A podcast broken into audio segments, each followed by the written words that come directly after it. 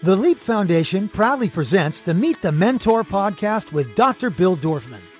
Dr. Bill is a TV host, New York Times bestselling author, two-time Guinness World Book record holder, fitness guru, celebrity cosmetic dentist, and philanthropist who founded the Leap Foundation.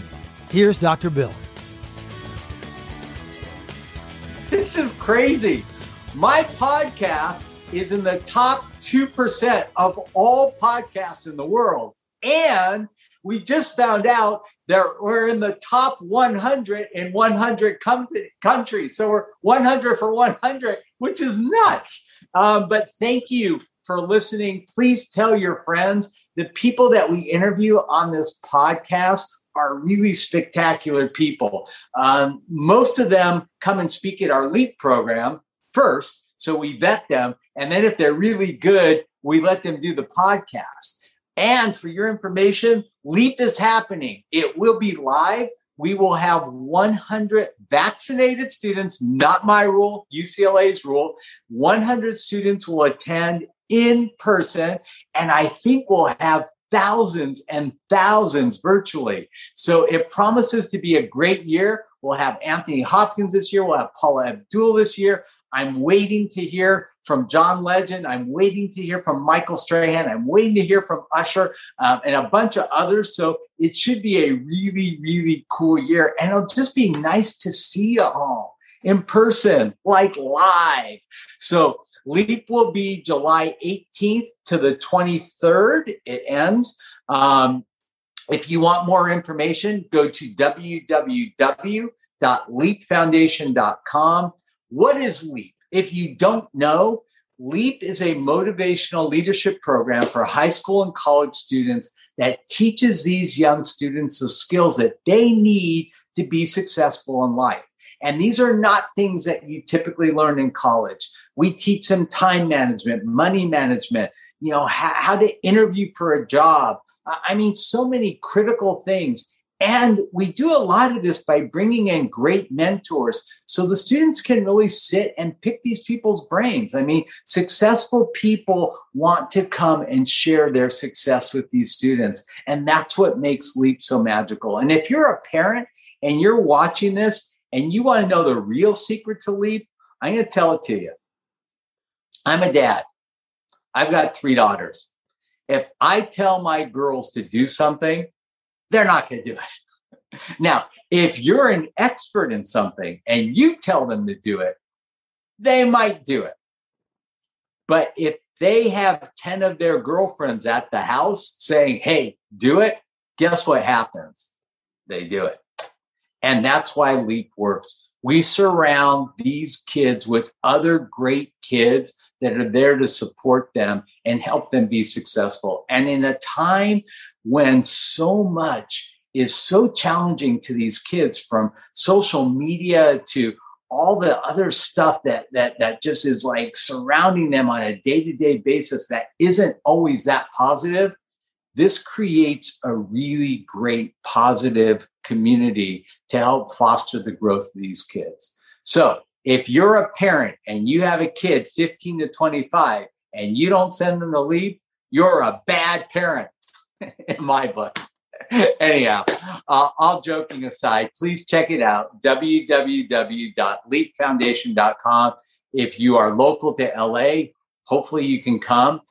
If not, you can come and stay at the Luskin Conference Center where the conference will be, only if you're 18 and above. They will not rent a room to anybody under 18. But we got a great room rate. It's $100 a night if they share a room. So that's all great. So without further ado, I am going to introduce you to our mentor for today. This is Michael Savides. He is a South African-born tech entrepreneur with a background that includes co-founding a tech startup in South Africa, in fact, a few of them. Michael's work experience brought him to work for a global Fortune 500 organization.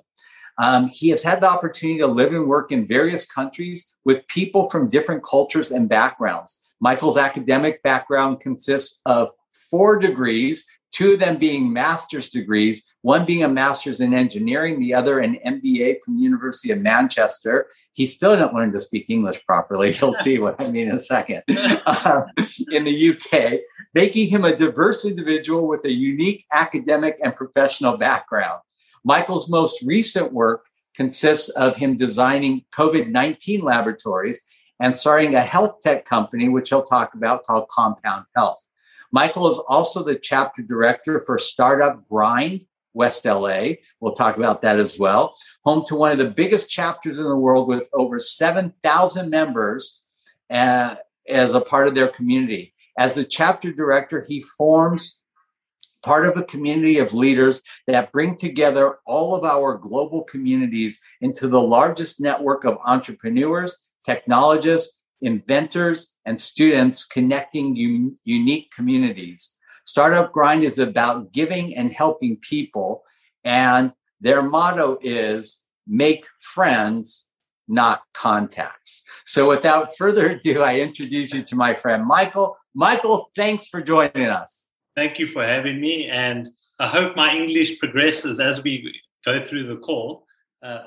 Just try and speak with a little bit of an American accent, because a lot of our students... I'll try to iterate some of my words for you, no problem. But thank you for the time. So, Michael, you were born in South Africa, grew up in South Africa, went to university in South Africa, and then what happened? Then what happened? Well, I think having studied in South Africa, I studied civil engineering. Because what I thought that was the career that I actually wanted to go do eventually, and I've taken a completely opposite career path, as a lot of people do. So I studied engineering. I worked in engineering for 2 years, and it just turned out it wasn't for me. I decided I needed to go a more business route, and I worked for a company doing data analytics. And very quickly, I realized I enjoyed the corporate world, but I didn't enjoy the corporate culture of the organization that I was working for, which prompted me to go study in the UK a more business-minded degree. And if you think about it, I've got 4 degrees now, and you would think I would be typically following this path of working in a huge organization and wanting to not be in entrepreneurship, but it taught me the complete opposite. It actually gave me the inspiration to become an entrepreneur. So your first job after getting these 4 degrees was doing what? As a civil engineer, I was basically designing and building conveyor systems for, well, the first client was a brewery, helping them to take the barley and the hops from one building to another building. So I would design bridges, I would design conveyor systems, I would design buildings as a civil engineer. And yes, it sounds incredibly fun because my ambition at the time was to become a property developer eventually. And it just turns out it wasn't my passion. And I don't regret doing or following that career path in which I had followed, because it actually just outlined what I am supposed to be doing. Okay, so after you decided that wasn't for you, then what was your next job? The next job was doing data analytics. Doesn't sound too hot or too sexy, but what you would do is use the data and come up with solutions for a customer. But what I enjoyed most about that is because data is the modern-day gold. And I think a lot of people know that. Data is the modern-day gold. And with data, you can come up with amazing assumptions and solutions for customers or projects. So with the new business that I founded now, it's very data intensive, which we can talk about later. But I followed that career path into a corporate company as opposed to an engineering company in South Africa. And it just turns out that after a year of working there, I realized it's not for me. The culture wasn't for me. And I think it's important that kids of today or people going into new companies, before actually accepting a role, just not taking a role for the sake of taking that role. You first also need to understand the culture of the company, because you want to go to a job in which you actually enjoy, in which you can actually get along with your co-workers. And I believe it's often overlooked. And I think when you're going into an interview, you're very often scared to ask that question because you feel like because you're going for the interview that they should be asking questions. It's within your right to ask the question to your manager or your reporting advisor. How do you do that? Like, I mean, how would you really get a handle on what the culture of a company is before you work there? So what I did is the first mistake I did with my first job is I never walked around the office. I never asked them to introduce me to people so I can speak to people. It's important to speak to people that work there already. Do your research, do your due diligence. You can read a lot of reviews online on Glassdoor. But what I did is I made sure that I would, whatever job I took on after that, was to do a walkthrough through the office, look at the work environment, see how people talk to each other. It's incredibly important. Yeah, and I think that that's really smart to do. A lot of people are so intimidated when they go in for an interview that they don't feel like, you know, it's safe to ask questions. But actually, from interviewing hundreds and hundreds of people, I'm going to tell you, when I'm sitting on the other side of the table and somebody asks me an intelligent question like, what's the culture of your company like? Or, you know, other things like, what do you think I can do to really add to the value of your company or something like that? It really makes a big difference, as opposed to like, well, what's my pay and when are my vacation days, right? Yeah, and I totally agree with that. And I think that's the way society had shaped and molded us during that time. I mean, I'm 31 years old now, so this is 11 years ago I was doing my initial interviews. And what I always felt is that I am not worthy of this. I'm trying to get this job just to get a job. But you actually don't, you're doing yourself a disservice by doing that. And yes, I understand some people need a job immediately to pay off student debt or student loans. But I still think you have the opportunity to at least ask these questions, which you actually delved into. Well, taking us to the next thing, I think that this is really interesting. So we talked earlier, and you know, one of the things that you did, which I think was really genius, was you got a job, and at the same time, you started up a startup. Correct. And I'd like you to talk about that a little bit, because I know that there are so many people out there that really want to start a startup, and their big fear, the obvious one, is, but I have no income when I do that. And everybody told you couldn't do it. Tell me what you did and share that with our audience. Yeah, of course. And I think the main point here is that not listening to what people tell you can't do. And I'll explain what I mean by that in more detail.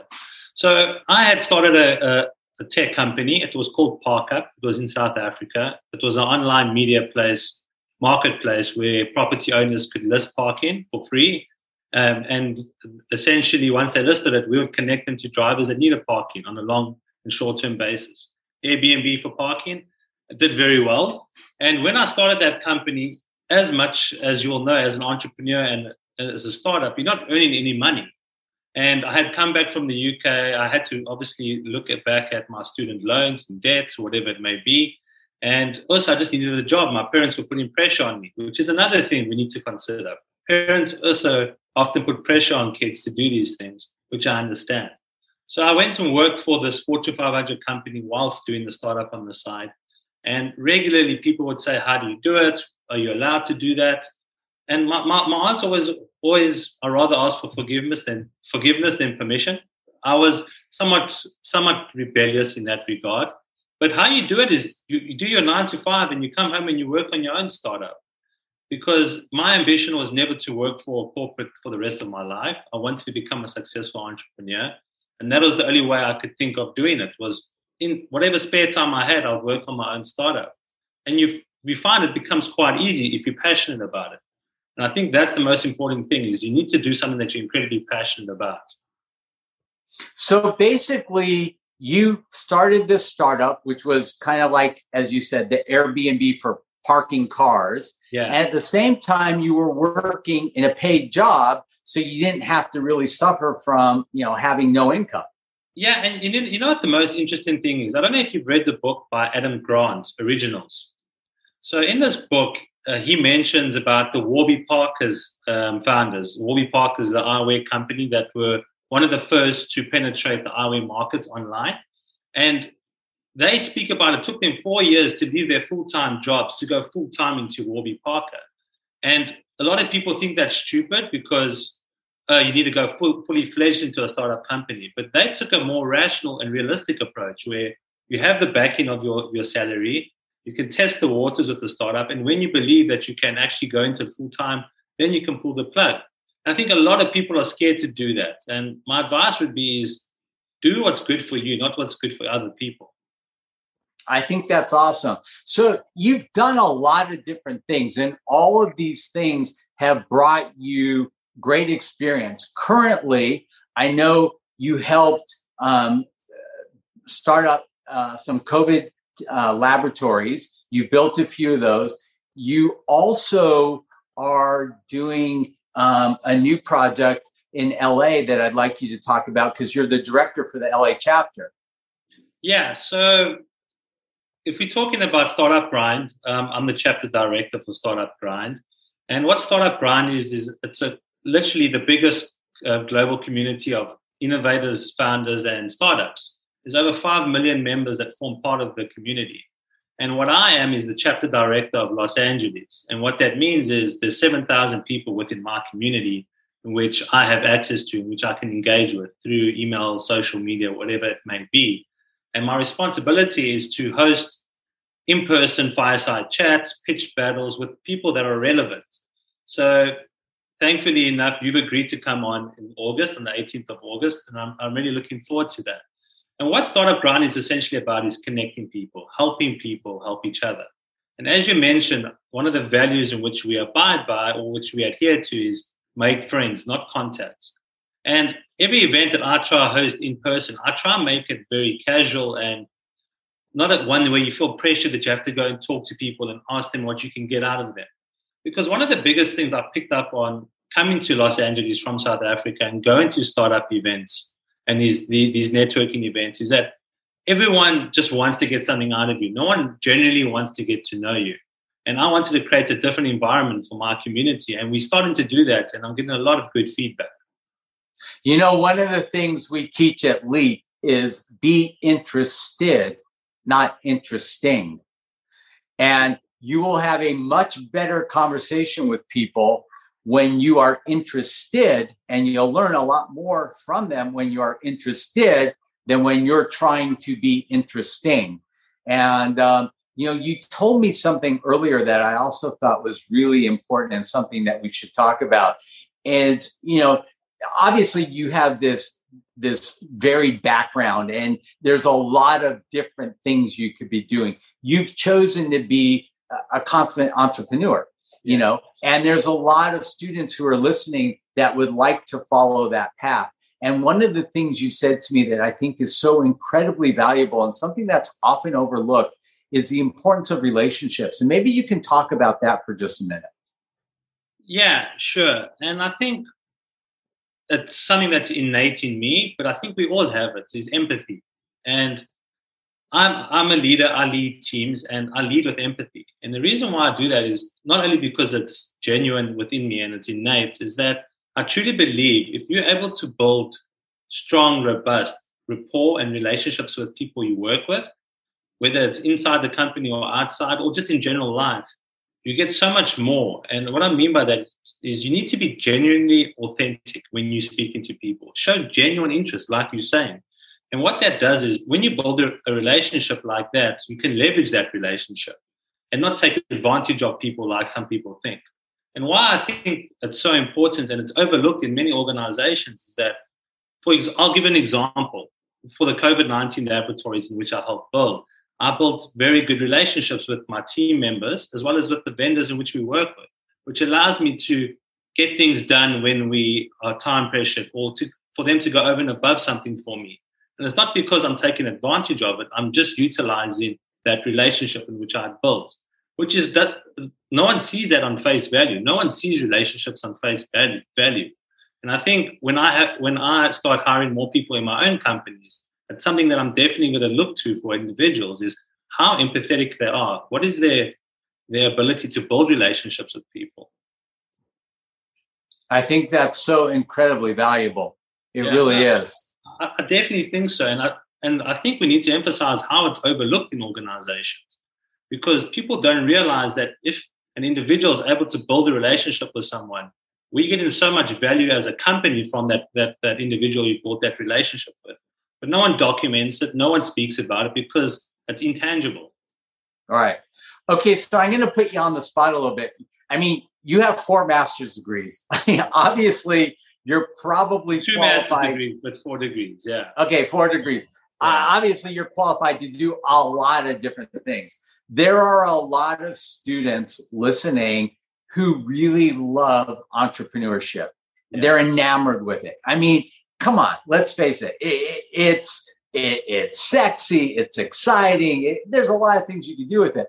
If you were going to give them advice as to how to best prepare themselves educationally or through seminars or different kinds of workshops or programs, what kinds of things should they be investing their time and interest in right now to give them a better chance of succeeding in the future? Entrepreneurship, first of all. I think if you want to become an entrepreneur, you have to come to the consensus and understand that you need to learn to fail. You need to accept failure. But when you fail, you need to fail forward and you need to fail fast. And what I mean by that is you're inevitably going to fail. You will fall down and you will fail and you will think to yourself, must I give up, or I want to give up? And I think what differentiates a good entrepreneur from a great entrepreneur is your ability to work through the hurdles, become resilient, be determined. And I think the only way you can actually become more resilient and determined is by being incredibly passionate about what you're doing. And for me, the most important thing of being an entrepreneur is finding something that you really enjoy doing. And I think for me, yes, I've had different career backgrounds, and I think each one has added significant value to where I am today. And I've been involved in the property technology space, the out-of-home media space, the COVID testing space, and now the healthcare space. And I think the advice I would give to people wanting to become entrepreneurs is don't put entrepreneurship on a pedestal. Like you said, it's the sexy thing that everyone wants to become like. Social media has made it look like it's the most lavish life where you make millions of dollars. 1 in 10 startups fail. And I think a lot of people need to understand that. So your likelihood of becoming a successful entrepreneur or business owner is incredibly difficult. You're against the odds. And competition today is more so than ever, because you can start a business simply online without even meeting your team. So I think find what you're passionate about, understand that this is a journey. And the most important thing that I learned is enjoy the journey. Don't picture the end goal of becoming this multimillionaire or becoming this individual. Enjoy the journey, enjoy the lows, enjoy the highs. And the biggest thing that I've learned is learn to ask. Ask people for help. A lot of people are willing to help, but we're often too scared to ask for help. So that's one of the biggest learnings that I've amassed after the last 6 years. Yeah. And you know what? It's crazy because these are things we teach at Leap. And I'll tell you something, changing your perspective just a tiny bit on the whole failure thing is really critical to success. For instance, I never fail. Yeah. Ever. Why? Because if I do something and it doesn't come out the way I want it to, I don't look at that as failure. I look at that as practice. And then I'll do it again and again and again until I get it right. You don't fail until you quit.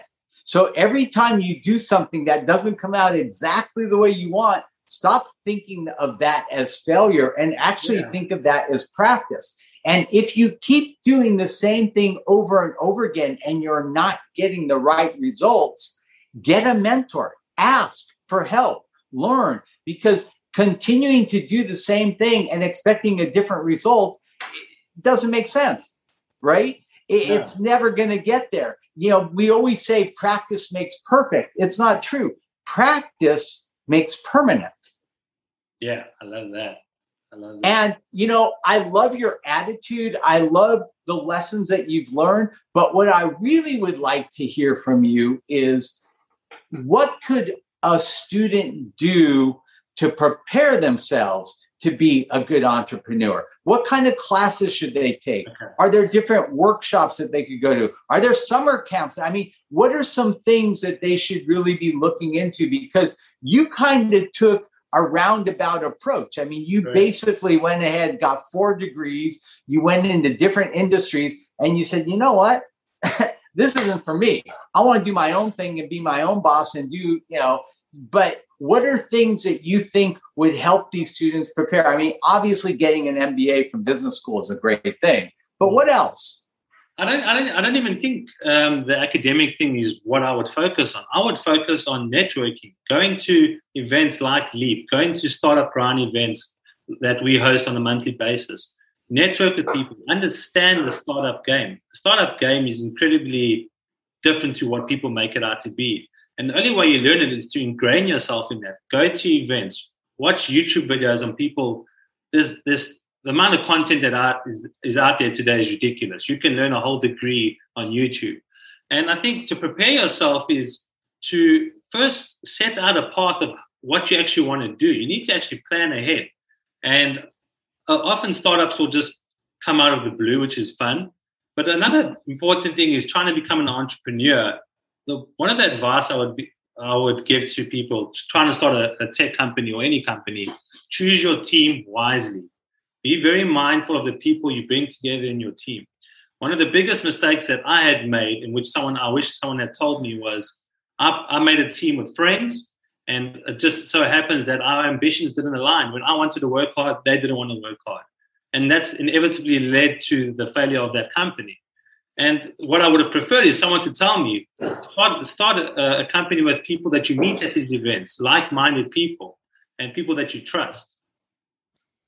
And, you know, one of the best words of wisdom I ever heard as a boss, hire slowly, fire quickly. Correct. You know, when people just aren't working out, you're not doing them a favor by keeping them. Give them an opportunity to find something where they really are going to fit in. Yeah, and I think on the topic of entrepreneurship, you inevitably have to form a team. You have to have people to work with. You can't do it on your own, which many people think they can. But you have to be very selective of the people that you bring in, because, and also your strengths need to match each other's weaknesses and vice versa. And totally. That is why my previous company, ParkUp, was so successful. Right. And now I know you're really passionate about your newest endeavor, Compound Health. Can you tell us a little bit about that? Yeah, so Compound Health actually came about from an experience in which I had personal experience where I was working way too hard and my work-life balance was just not there. I was sleeping 3-4 hours a night.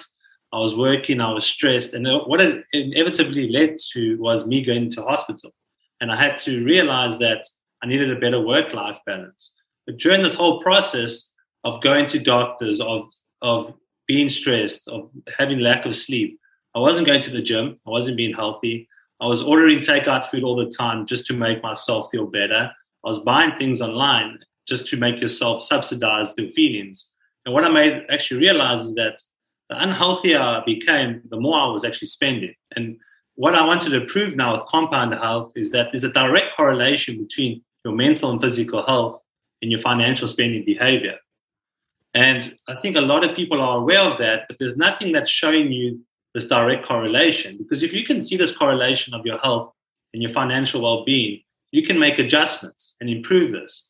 So what Compound Health is set out to do is become an employee wellness platform where we introduce the company into organizations that have a few 100,000 employees, and they can utilize this. And how it works is they connect their Oura rings, their Apple Watches, their Apple Care Kits, and by doing this, we can track their health habits, as well as they can connect their bank accounts through Plaid.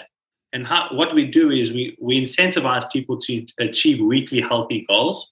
And what Compound Health does is we reward them financially for healthy habits, with the eventual goal of allowing people to get better access to credit or a better home loan or reduce premiums on their health insurance by being healthy. And the last thing I will say to this is that why we believe this can happen is because financial institutions, health insurance providers, life insurance providers are looking at alternative sets of data to get a better risk assessment on an individual. And I think importantly for students that are leaving college or leaving university, they often start off on the back foot with student debt. So if we can start helping individuals and kids in university to become healthier whilst giving them a better opportunity to be financially sturdy, that's something that I really want to do. That's amazing. Yeah. Michael, thank you so much for your time, for your wisdom, for your passion. I'm super excited to come as a speaker to Startup Grind. And I hope that you and Brandon will both be able to participate in Leap this year as mentors. He's the young man who's been to Leap several times and introduced me to you. So, Brandon, a special thank you to you as well. And with that, please remember, sign up for Leap. Go to www.leapfoundation.com, or you can call our number at 877-855-5327. Dr. Bill, over and out. Thank you, guys. Appreciate it. To learn more about the Leap Foundation, go to leapfoundation.com or find us on Facebook at facebook.com/leapfoundation or on Instagram at Leap Foundation. Listen to the Meet the Mentor podcast with Dr. Bill Dorfman on Apple Podcasts, Google Podcasts, Spotify, Stitcher, or wherever you listen to your favorite podcast.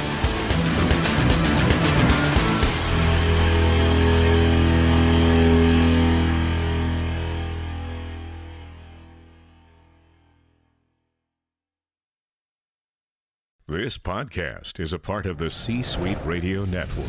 For more top business podcasts, visit c-suiteradio.com.